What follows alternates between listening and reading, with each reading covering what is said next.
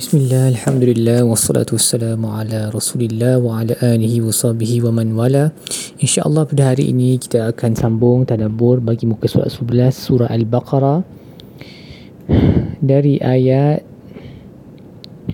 uh, 6, uh, 70 sehingga ayat 76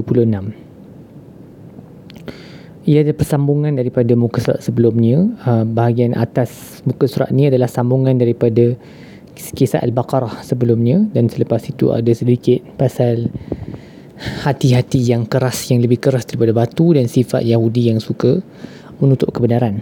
Baik. Uh, yang pertamanya uh, saya ingin berkongsi tadabur poin tadabur dari uh, dari Dr. Wahbah Zuhaili.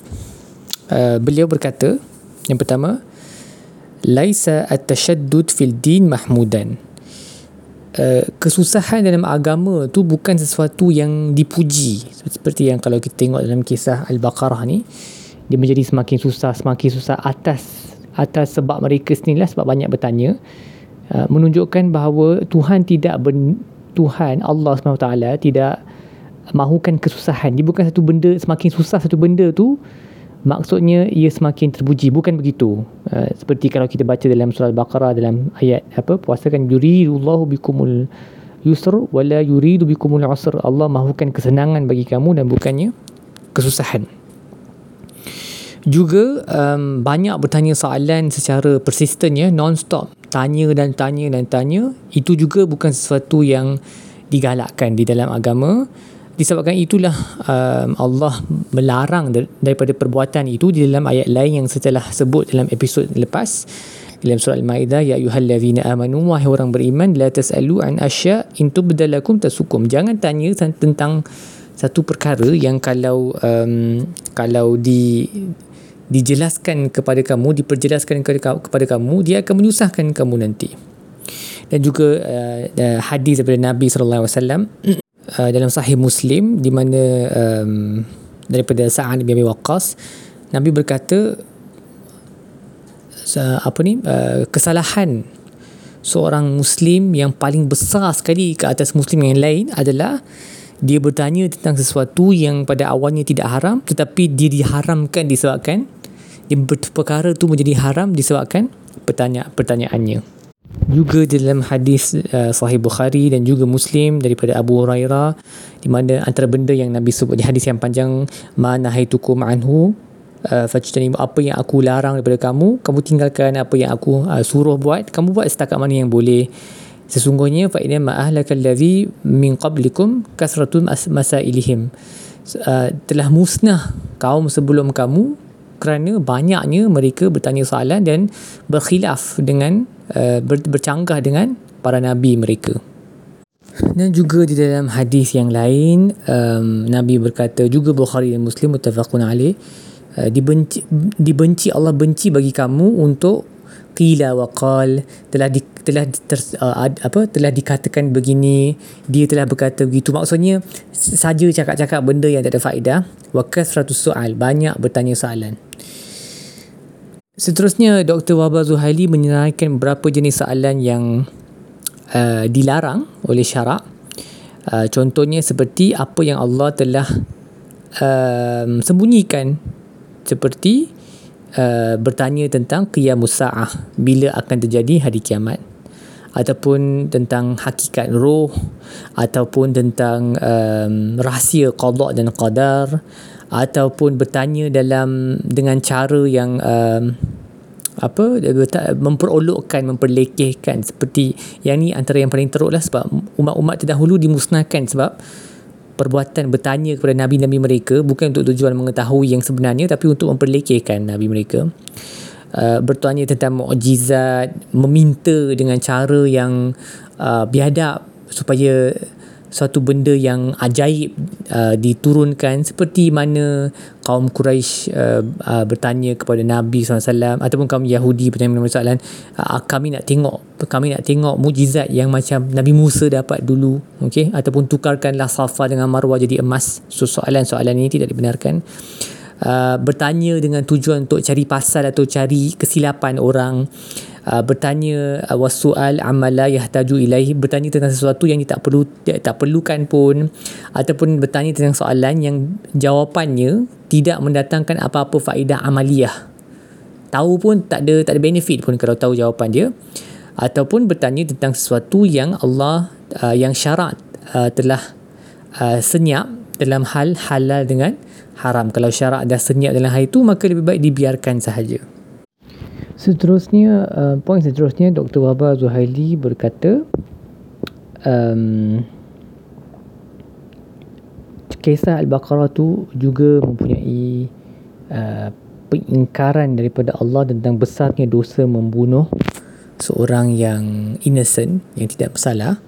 Dan, tetapi kalau kita lihat turutan ayat dia, Allah bermula dulu dengan kisah bagaimana Nabi Musa menyuruh mereka menyembah Al-Baqarah tu dan respons mereka yang memperlekehkan perintah Nabi Musa itu dan pada penghujung cerita tu baru diceritakan sebab Al-Baqarah tu uh, di disembelih. Kenapa Allah suruh sembelih Baqarah tu hanya datang pada penghujung cerita.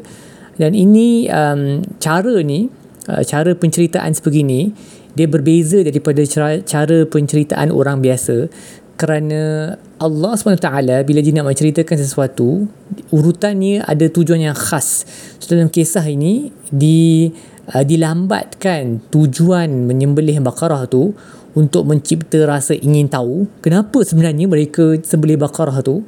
Nak tahu kan apa tujuan dia mesti ada sebab. So dia, dia, dia apa dia dia dia tinggalkan sampai ke hujung cerita supaya kita lebih menarik dan terus membaca dan membaca yang kedua juga didahulukan uh, sifat uh, jawapan dan respons mereka yang perlekehkan Nabi itu untuk menunjukkan sifat mereka yang begitu, yang memang jahat uh, dan tercela untuk mengingatkan kita supaya janganlah jadi mereka dalam perkara tersebut mempersoalkan hukum hakam agama dengan cara yang memperlekehkan. So ini sebahagian daripada mukjizat Al-Quran lah yang berbeza dengan cara uh, para sejarawan menceritakan ikut urutan masa kan. Poin tadabbur yang seterusnya uh, Imam Al-Sa'adi berkata Allah dalam bahagian petikan seterusnya kan thumma qasat qulubukum. Selepas itu hati mereka menjadi keras. Fahiyakal hijarah seperti batu atau asyad qaswa ataupun lebih keras daripada batu. Imam Al-Sa'adi berkata di, digunakan batu sebagai um, sebagai uh, contoh dalam dalam petikan ini dalam perumpamaan ini dan tidak pula digunakan benda lain seperti Uh, seperti uh, besi contohnya al-hadid. Uh, kerana hadid tu sekurang-kurangnya dia akan cair kan bila kita kenakan uh, api.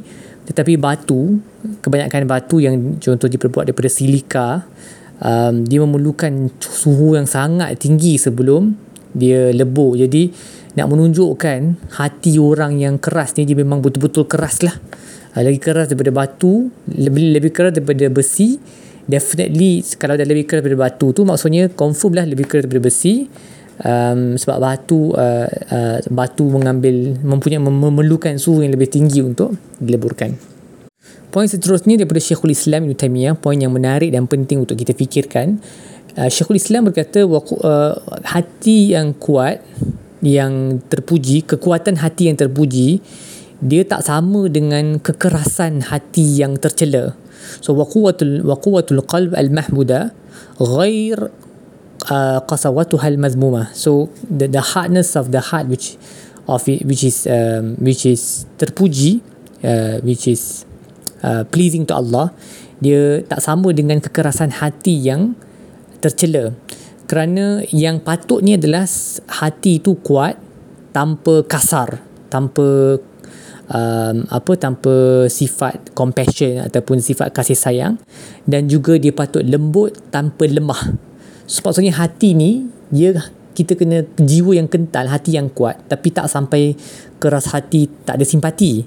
Dan juga hati tu kena lembut uh, tap, lembut tanpa menjadi lemah So lemah hati kita lembut hati terhadap orang lain tapi tidak menjadi lemah. So kena ada uh, ini, ini sifat hati yang inilah sifat yang sepatutnya ada pada hati-hati kita. Keras uh, kuat tu tak berarti keras hati. Dia kuat hati maksudnya kita kental. Um, dan lem, uh, lembut hati tak semestinya kita tak berarti kita lemah. Tapi lembut dan kuat at the same time tanpa keras terhadap orang lain dan tidak pula uh, dan kalau kita lembut hati tu tak bererti kita jadi lemah cepat putus asa dan sebagainya baik apa yang kita boleh belajar daripada muka surat uh, pada hari ini um, antaranya adalah uh, ber, seperti yang dah sebut sebelum ni um, men, apa men, uh, menyahut ataupun menjawab mengikut perintah Allah uh, perintah syariah selepas terlalu banyak bertanya soalan yang uh, yang tak ada purpose pun yang sengaja nak semata-mata nak bertanya sahaja dia sejenis uh, dia adalah sejenis kedegilan dan takwa yang yang kazib yang dusta. Jadi janganlah terlalu banyak bertanya soalan sebelum kita um, mengikut perintah yang Allah telah turunkan. Kita sami'na wa ata'na. Bertanya okey tapi jangan jadikan bertanya tu nak dapatkan kena dapat jawapan dulu baru kita ikut. Nah, ini ini tak betul. Seterusnya ingatlah bahawa Allah berkuasa untuk menzahirkan apa yang kita tutup dari segi dari aspek dosa kita. Seperti mana Allah telah menghidupkan kan dalam kitab wa iz qataltum nafsan fadara'tum fiha wallahu mukhrijum ma kuntum taktumun kamu telah membunuh seorang dan kamu cuba tutup dia tapi Allah telah menzahirkan apa yang kamu tutup tu. Jadi kita kena jangan uh, rendahkan ataupun remehkan um, kekuasaan Allah ataupun status Allah uh, sebagai seorang yang melihat perbuatan kita sebab Allah sangat berkuasa untuk uh, menzahirkan ataupun menjelaskan dosa yang kita buat dalam keadaan tertutup sentiasa muraqabah dan sentiasa sedarlah hakikat tersebut. Seterusnya uh, dari segi aplikasi ayat kita berwaspadalah kalau telah berlalu telah masa yang panjang tanpa kita melakukan perkara-perkara yang boleh melembutkan hati maka uh, bergegaslah pada hari ini untuk melakukan amalan yang boleh melembutkan hati seperti memandikan mayat ataupun uh, meng- mengubumikannya uh, ataupun Eh, menziarahi orang yang sakit ataupun mana-mana orang yang ubad ataupun zuhad. Ni orang yang apa uh, banyak memfokuskan hidup kepada ibadat dan hidup dengan dalam keadaan yang serba kekurangan tetapi mereka puas hati dengan hidup sebegitu um, setakat itu sajalah tadabbur pada hari ini. Semoga bermanfaat. Insyaallah kita akan sambung dalam episod seterusnya. Wasallallahu ala sayyidina Muhammad wa ala alihi wa sahbihi wasallam walhamdulillahi rabbil alamin